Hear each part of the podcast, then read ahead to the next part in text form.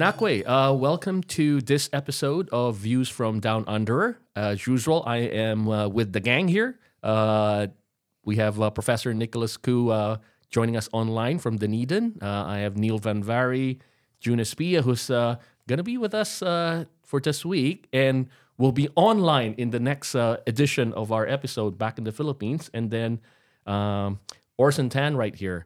And myself, Alex Tan, uh, your host for this program.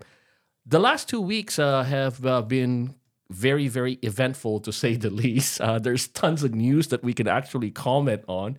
Uh, unfortunately, we don't have uh, five hours to do this program, uh, so we've selected two that we thought that uh, was quite interesting uh, from our perspective. The first one is the Camp David Trilateral that happened uh, on the 18th uh, over the weekend, uh, hosted by President Joe Biden of the United States, and uh, he hosted uh, President Yoon of South Korea and Prime Minister Kishida in Camp David. So we'll talk a little bit about that and what the implications of that to the region with regards to alliances and security partnerships in the region and what have you.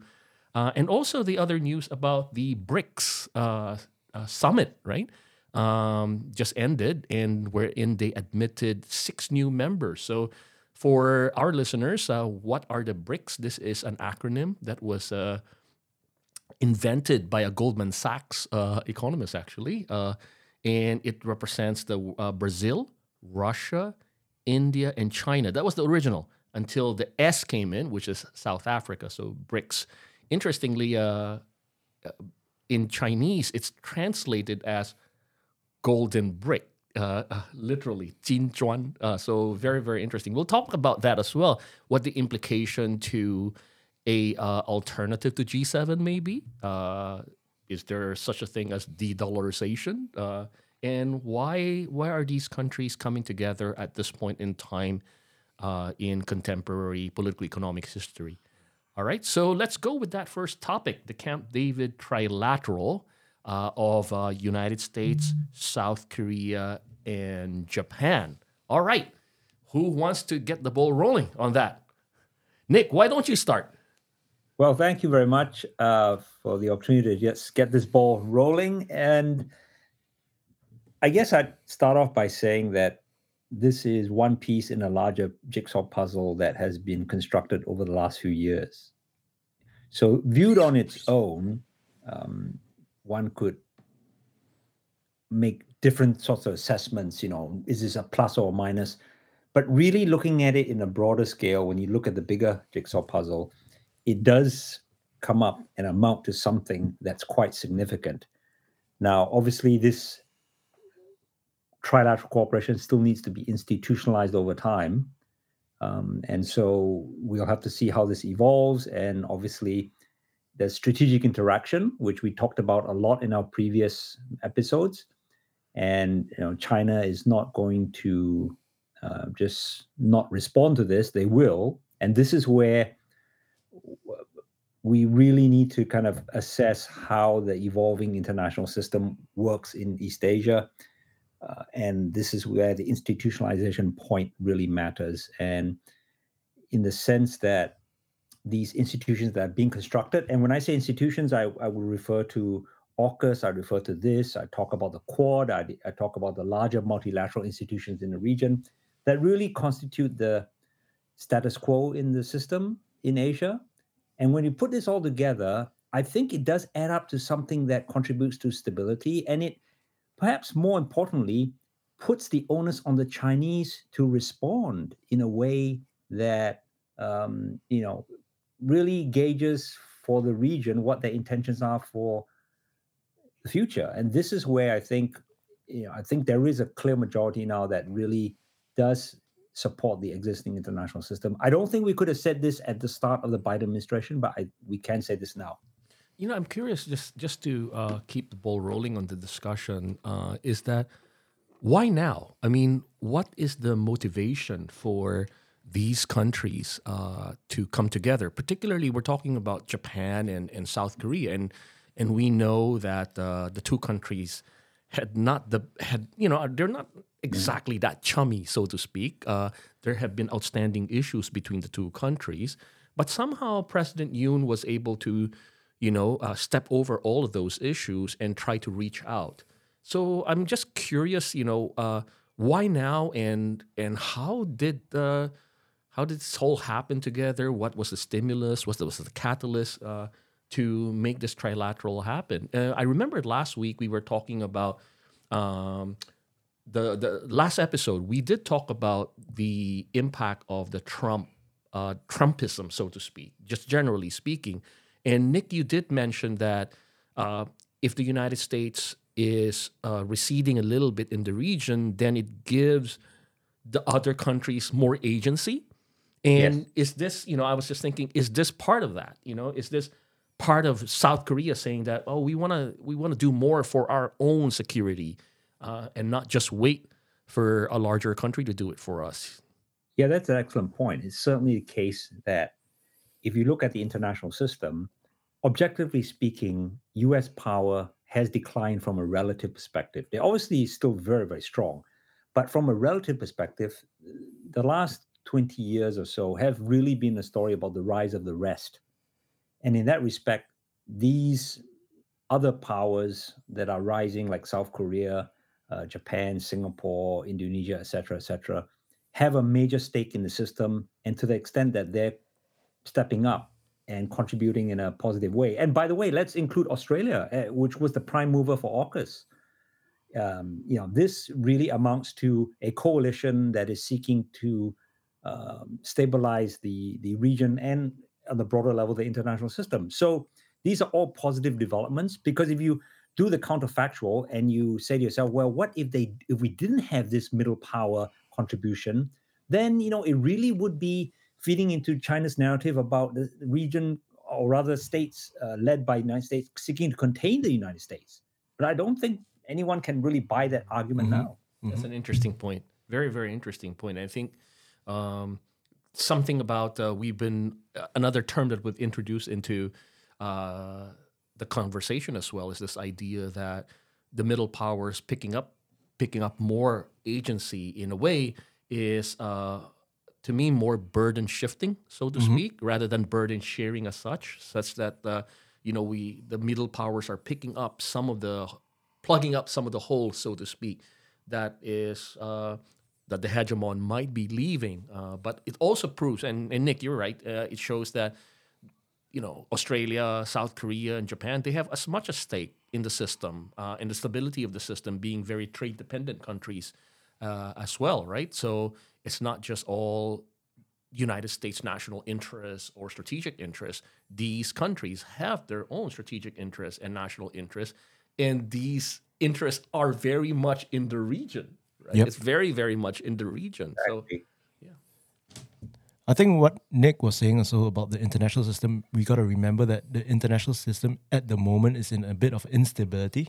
You forget, you think about the Russia Ukraine conflict and how it's shifted that paradigm of where the international system sits.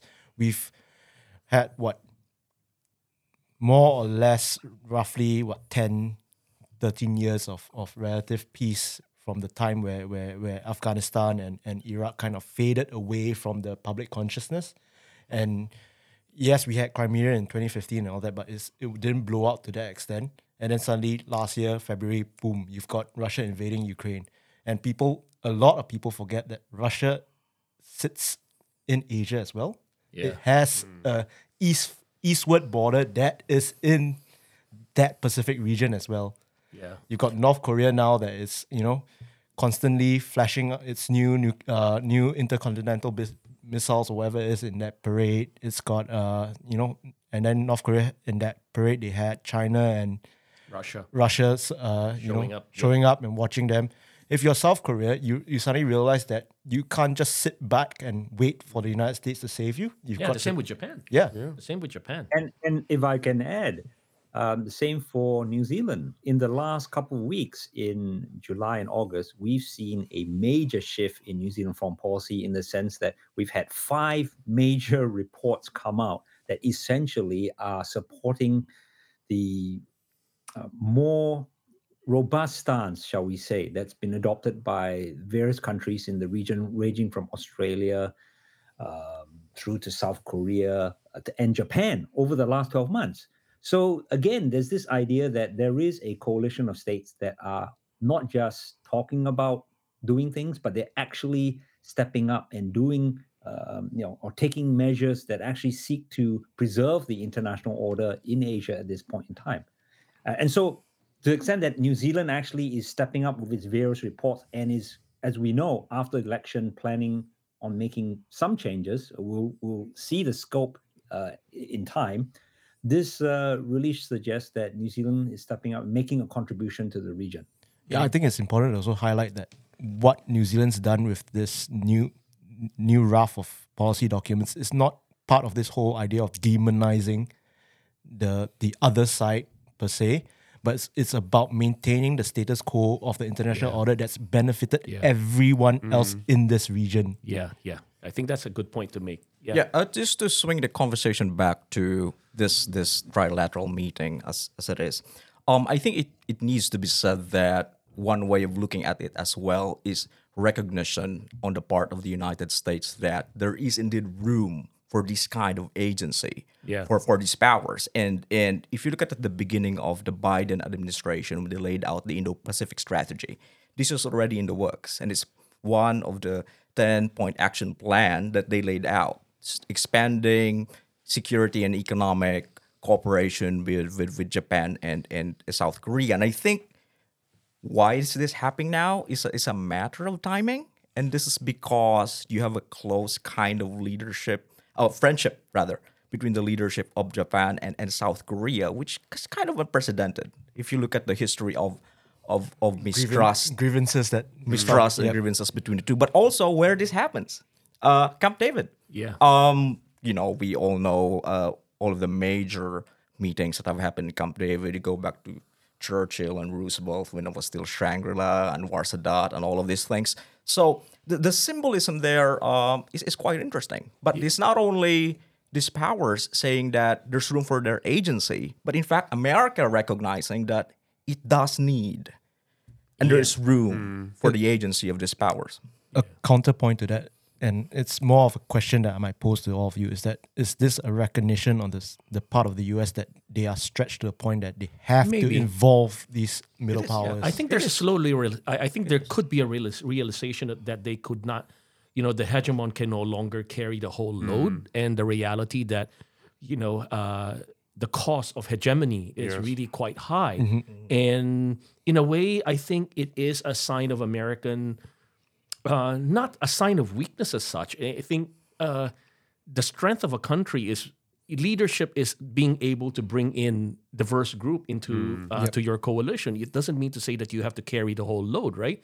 I mean, we we know that in a way that uh, delegation, in a way, you know, if we, if, if they're able to delegate and and build a very robust network wherein you know uh, everyone trusts each other, then that's that's a a very you're right. I, I I think there's a lot to do with that. And June, you were mentioning that American thinking that there is room for these type of a middle power middle power contribution is is indeed uh, a re, uh, uh, I should I say a maturity of American uh, a strategic thinking now that that leadership does not mean to say that they're the only one carrying the whole load mm-hmm. nor pushing everybody and bullying everyone because in a way it, this is a coup for you know it's a it's a coup for Biden. It's a it's a foreign policy coup mm-hmm. for Biden. You know, bringing these two leaders together.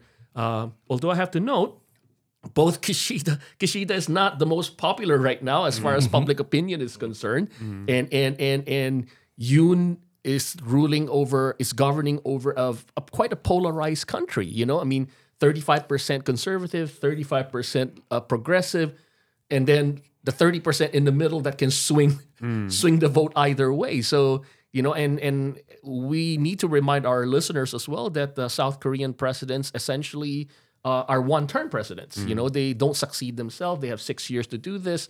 So there will be questions asked: How long can this this trilateral hold uh, uh, in, uh, over beyond Kishida, beyond Yoon's uh, presidential term? Well, what struck me was the same point that you brought up. How long is this going to last, and what's and where do we see this going? Because we've brought up the concept of domestic audience costs before in this podcast, and I suspect that's a bit at play here, both in South Korea, given the polarization, and and in Japan as well, uh, to a large degree on account of the historical baggage that that relationship has. But I suspect one could also extend that to the US. If Biden were to lose the election next year, and indeed if Trump does make a return, How long will this last? how long will this last? Because to put it mildly, he's always been well. Trump has always been slightly skeptical of the role that alliances play and the role that multilateral and trilateral organizations play. But it's also important to recognize that perhaps there are still some differences within this relationship. Certainly on the economic sphere to a certain degree, Korean and Japanese and American companies are competing in the same sectors.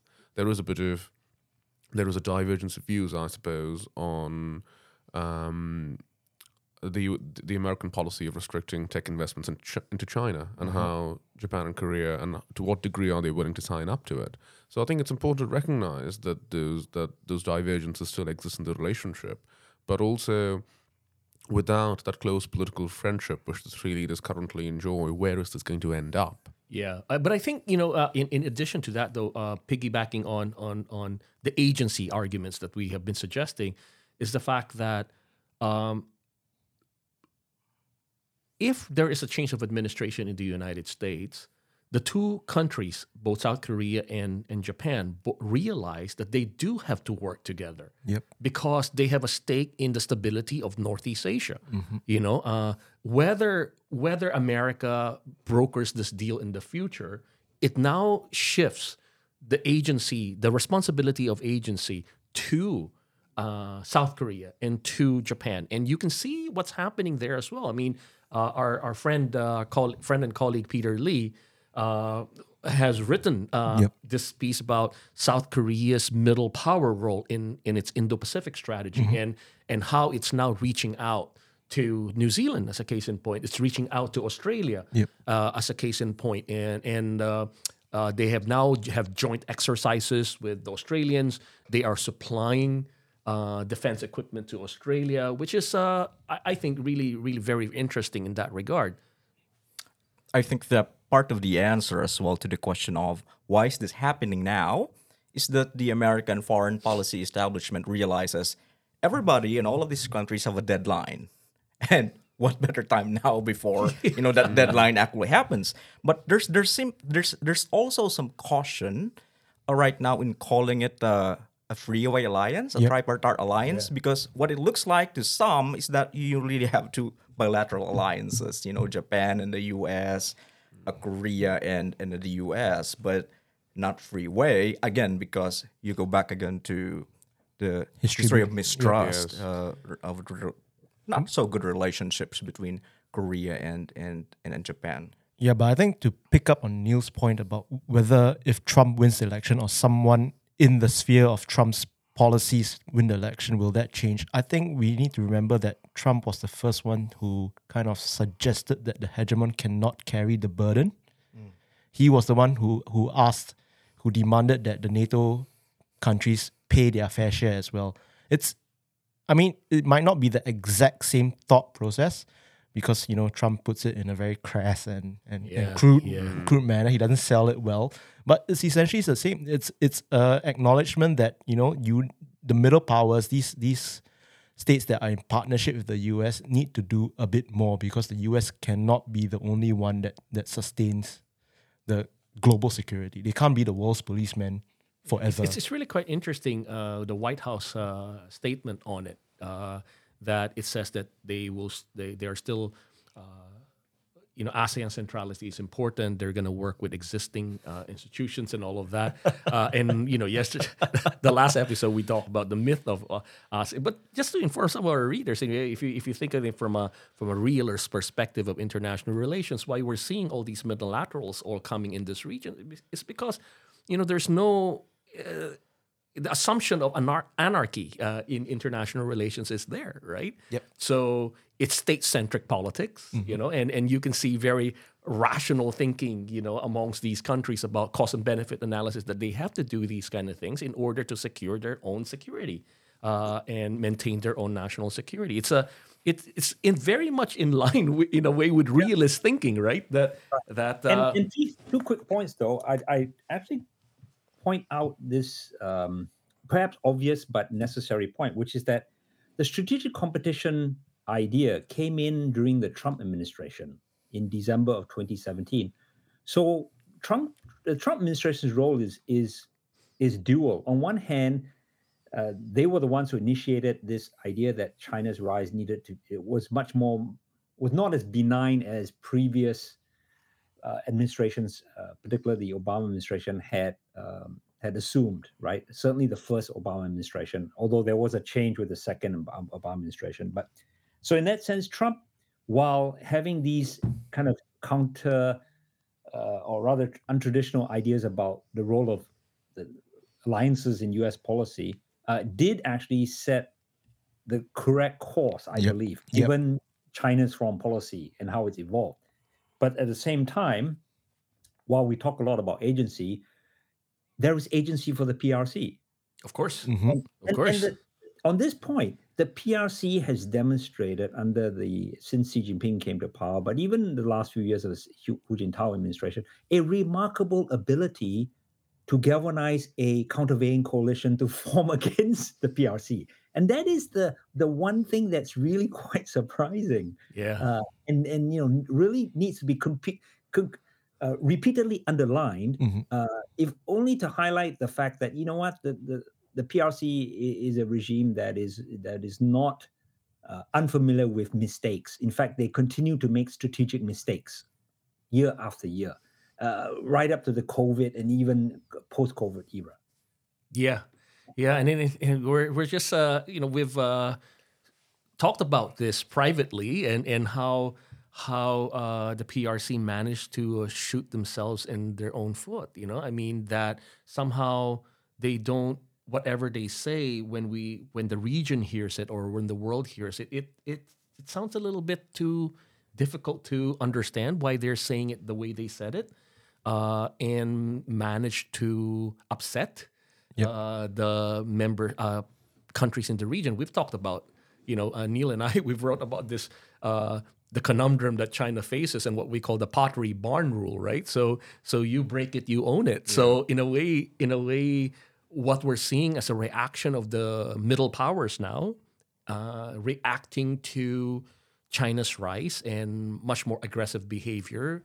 The last few weeks, the after our recording of the episode on the on the Coast Guard situation in South China Sea, it, there continues to be these har- uh, harassment of Philippine ships, Philippine boats uh, trying to supply a military outpost in the South China Sea. So this continues to happen, and despite despite the fact that you know everybody's reacting towards it now, so this very interesting situation, and I'm I'm I think there's a lot for us to observe uh, with regards to how far this goes. Um, and how far the middle powers this time outside of the United States act amongst themselves, right? I'm, I'll, I'll be I'll be really interested to see, you know, how far along that uh, Japan and Korea and Singapore, as Yep. a case in point, uh, uh, Malaysia and Indonesia and New Zealand and Australia do more exercises on their own and take more of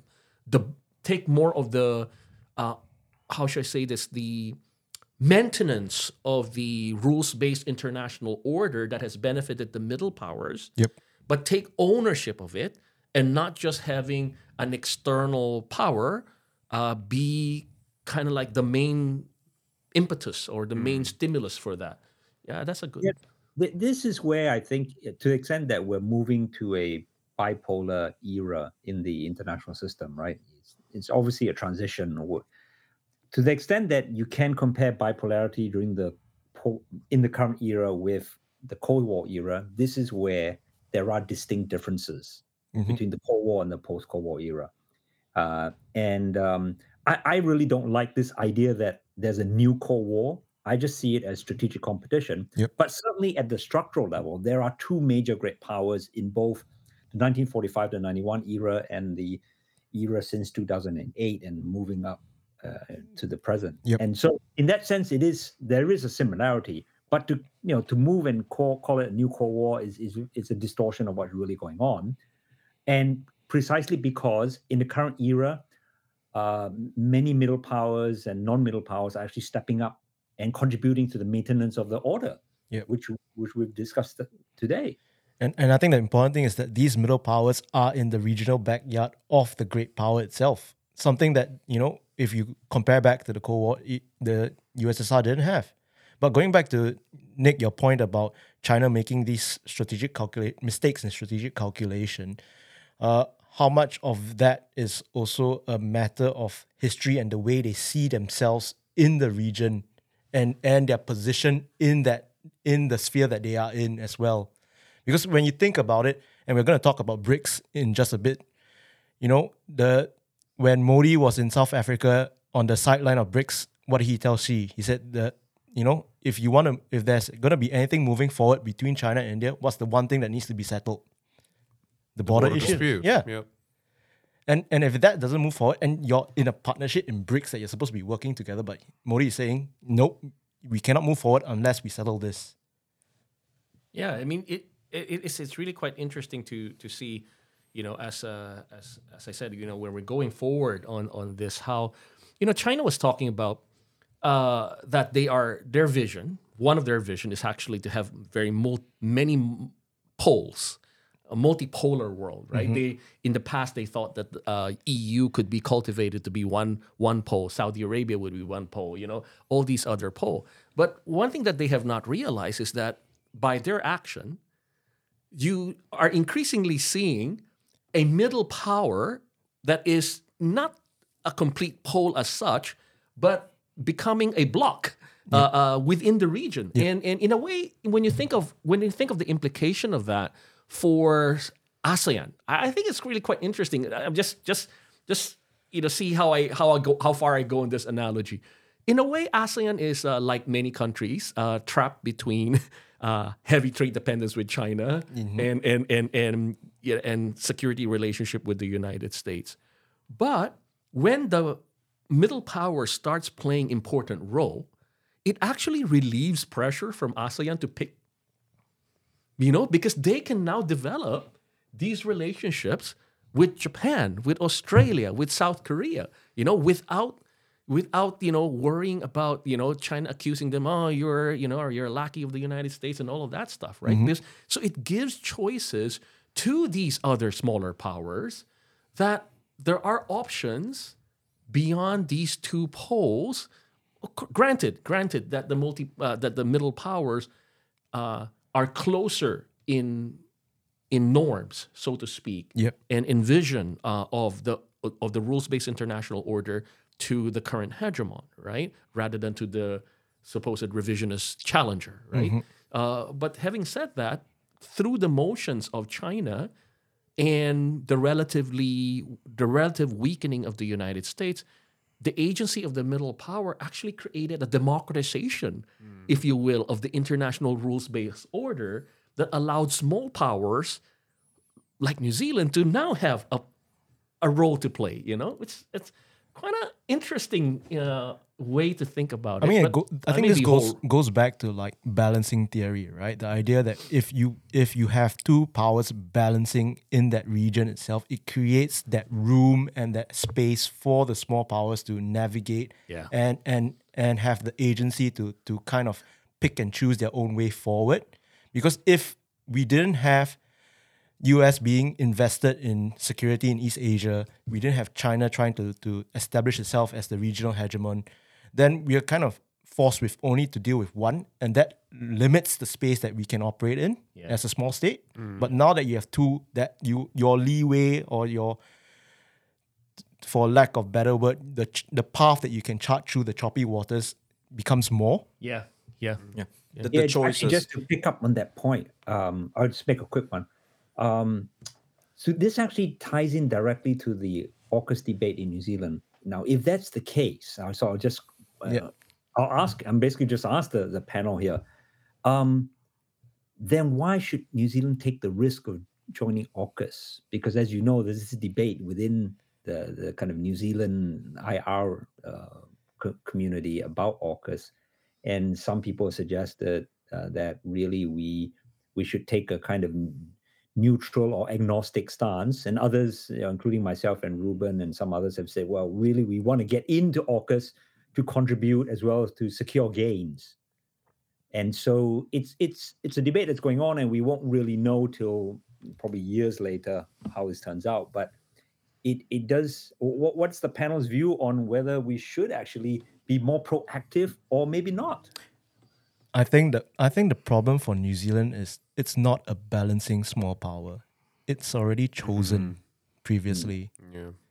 I think you It know doesn't it- want to say that though. Yeah. It doesn't want to say that. It doesn't want to. but, but to use uh, to use uh, uh, my uh, my mentor's uh, word, uh, uh, New Zealand would he would not consider New Zealand a pivotal middle, Middle power, power. you know, so that uh, in a way we don't affect that much, you know. And I, I I'm not um. I think the calculation uh, of joining or not joining, the issue is is that what can New Zealand bring, Bring to the table. To the table, Sure. you know. so this I mean, ties into this idea that well okay maybe we can't bring uh, uh, more um, you know, as much as say some other country like south korea yeah. but we do have a stake in the australian new zealand alliance I, I agree, and I think, and I think in in part ways, uh, there is this the what's happening with the trilateral and the ability and, and the agency that Australia, Japan, and South Korea are doing actually provides New Zealand this avenue, in my view, to collaborate with Japan, South Korea, and Australia. You know that it you can still do a lot of what the AUKUS will be doing. Yeah. You know uh, but in the sense that you are literally more with your with countries that you can work you? can work with with yeah for example south korea's indo-pacific strategy has a lot to do with with bringing in the pacific and bringing in new zealand into play as well uh, japan is certainly doing that Yep. right and and i was just noting how how progressive and how developed the japanese and the south korean uh, naval maritime uh, industry is, right? And how it can provide uh, Coast Guard vessels at a very, very good price to many of the countries in the region. So there is a role to play. And I think this idea of New Zealand being able to burden shift uh, at its appropriate level. Uh, because I, I, I really am not sure what we can bring. Uh, we have a very small military force.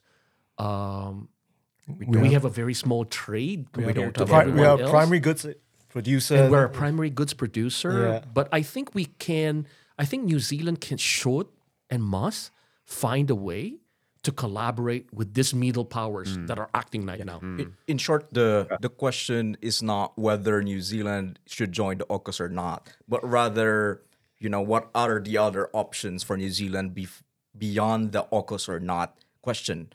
Because while the order still remains largely asymmetrical, Yep. we could see that there is in, indeed a multipolarity, not just of the partnerships and the poles, but also of the choices. And so for New Zealand, it's not always like it's never been. It shouldn't be a zero sum game. Yeah, and, and I think the question for us and and Nick going to the question. So if we ask if we ask uh, our leaders uh, and our people, do we here in New Zealand believe in maintaining the rules based international mm-hmm. order? I think that's an overwhelming yes. Mm. Right? Yep. Do we believe that stability in Northeast Asia and Southeast Asia is of interest and importance to New Zealand's own sustainability and national interest? I think we will say that yes to Yep. right? So then the next question is, how do we best do it?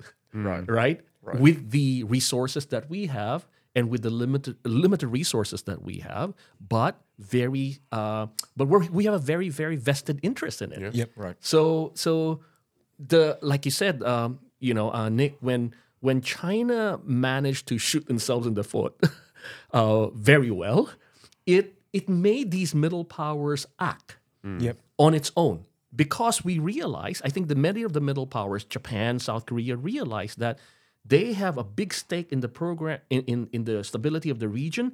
They cannot afford for a United States to withdraw. So they have to do something now. Yep. Right?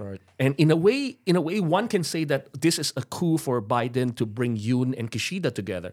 But it could also be seen as Yoon and Kishida pulling America and making sure that you're in the game, right? So so it's a it's an, it's there's another way to it, right? There's a push and pull to it, and I'm sure the same with AUKUS. Uh, you mentioned uh, Australian agency in making AUKUS happen. Mm-hmm. So you can see that these middle powers are acting now. It gives like I go back to this point. It gives ASEAN an option. Yep. You know, it gives ASEAN an option now that the middle powers are in. New Zealand has an option to play. Like it's it's now Yeah. the middle power diplomacy and middle power strategic thinking that we want to keep Southeast Asia. We want to keep the Asia Pacific and the Indo Pacific a stable region, and and we want to keep it that way. Uh, we will do whatever we want. We will have to do uh, collectively, right? So could it be? I don't know if that could be the case, but could it be that we're starting to see the slow and organic development of a regional security architecture? Uh, maybe I don't know, uh, but I'm sure if if a regional security architecture will be developed over time, ASEAN will be there. These middle powers, you know, your ASEAN Regional Forum members, right? They will be there. Um, South Korea, you can't don't count that out. Yep. You know, uh, Japan, Australia, New Zealand, India, they'll be very much in this because they have a lot more to lose in a disruptive uh, Southeast Asia, South China Sea, and Northeast Asia. So I- Sure. And if the institutions are strong in the region, this will serve as a contrast to the BRICS Yeah. or BRICS, Yep. right? Yeah. Which is our second topic, which Yeah. we can kind of move on to. segue into yeah. Yeah, yeah. Let's segue into that. And and I think we we we saw uh, this last week and a lot of uh, things going around and a lot of story about BRICS as well, with Putin not being able to go because because he could be risk being arrested. Uh, so uh, it was hosted in in South Africa.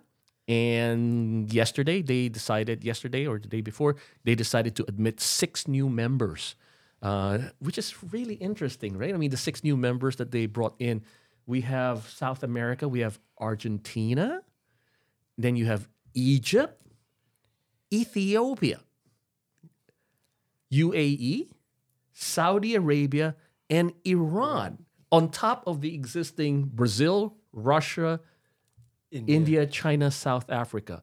Now, if you look at the numbers, the original five, uh, 31.5% GDP of the world, right? So bigger than G7 actually.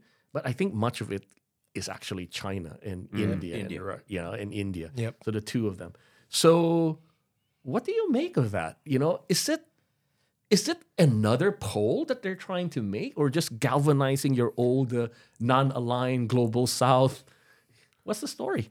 I would struggle to a certain degree to see it as a pole because the first thing to remember is, well, BRICS struggles to define itself.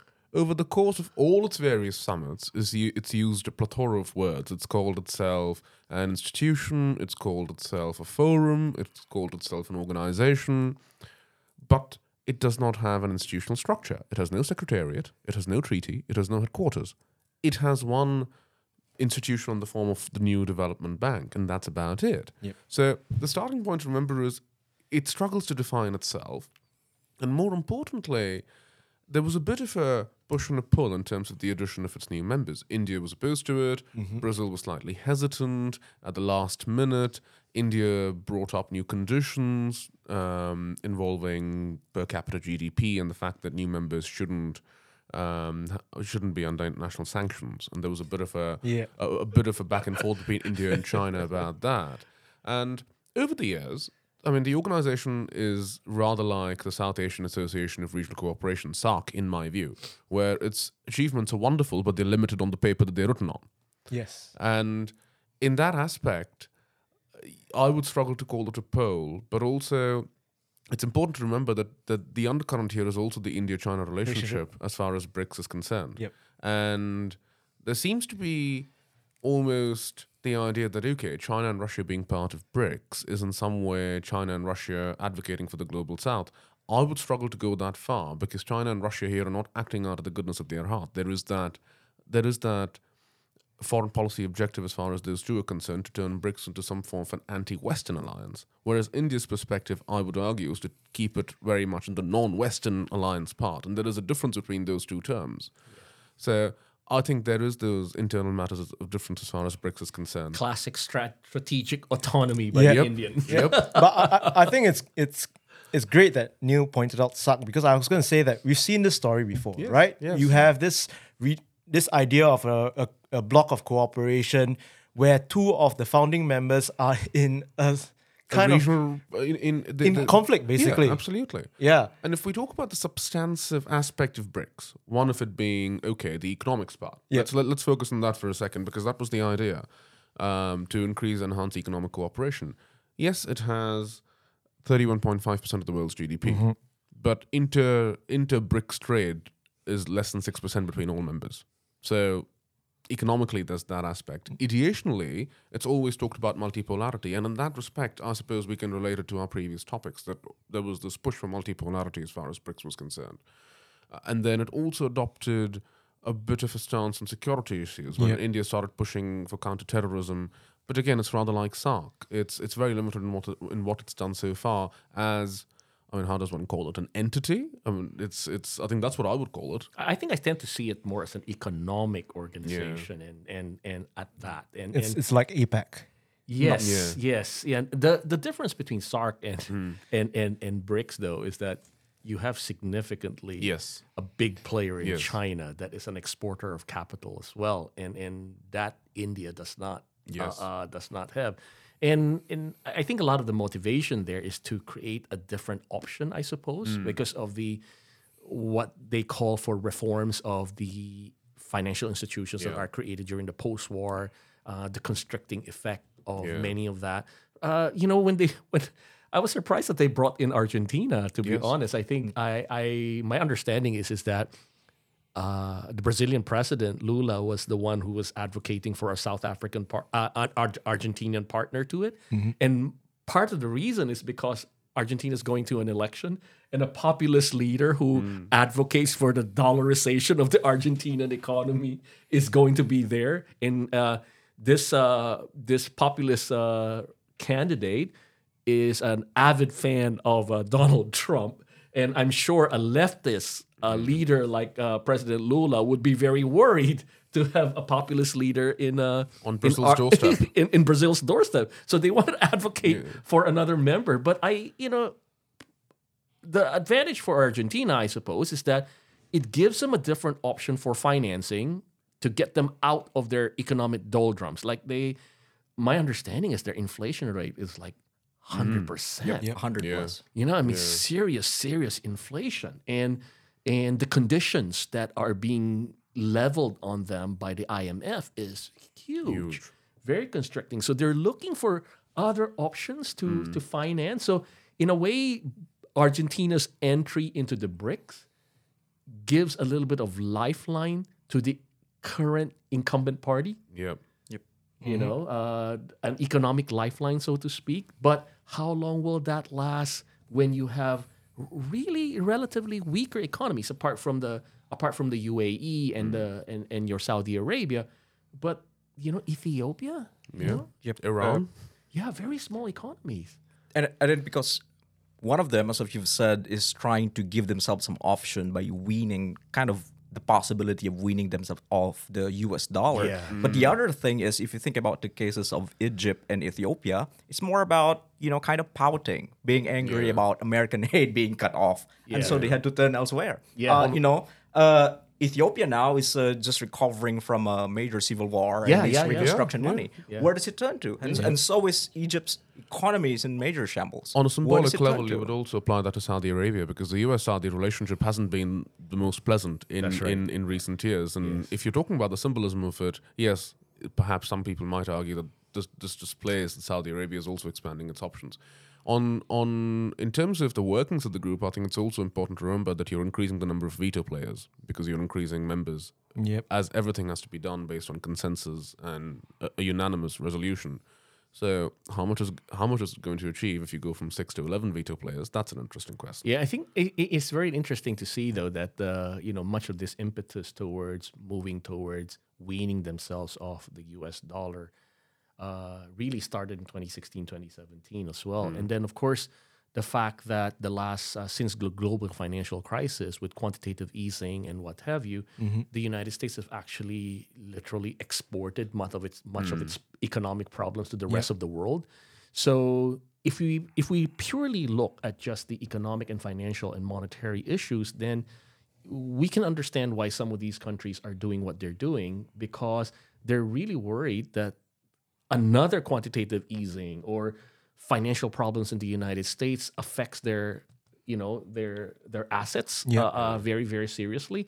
So my understanding, for example, is that China and Brazil uh, have now started using local currencies uh, for their transactions for their trade, so they don't have to go through uh, using United States dollar anymore. And I heard, if I'm not mistaken, India and Saudi Arabia on oil. Yep. Yeah. Because it used to be, uh, everybody knows that oil is quoted in American dollars. dollars. That was a Yeah. that was part of the hegemonic uh, thing that developed. And what it does is, you know, from from a banking perspective, you know, I used to be a banker.